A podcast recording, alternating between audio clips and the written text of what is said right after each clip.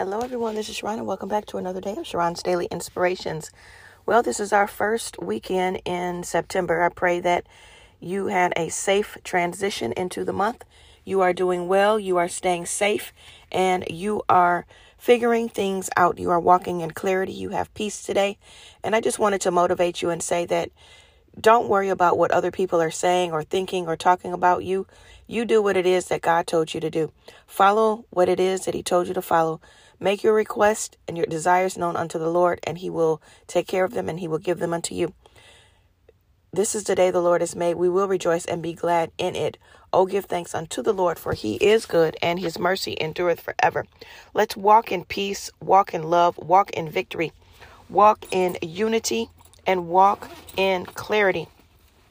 And I want to read um, just one thing real quick from John, I believe it's John 6 63. It is the spirit that quickeneth, the flesh profiteth nothing. The words that I speak unto you, they are spirit and they are life. Get ready to receive grace from God.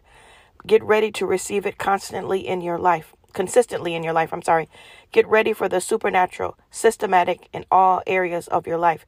God is going to move on your behalf and do everything that He has promised you to do. So make sure that you are yielding to the Holy Spirit and let Him do a fresh work in your life on today. Blessings till next time.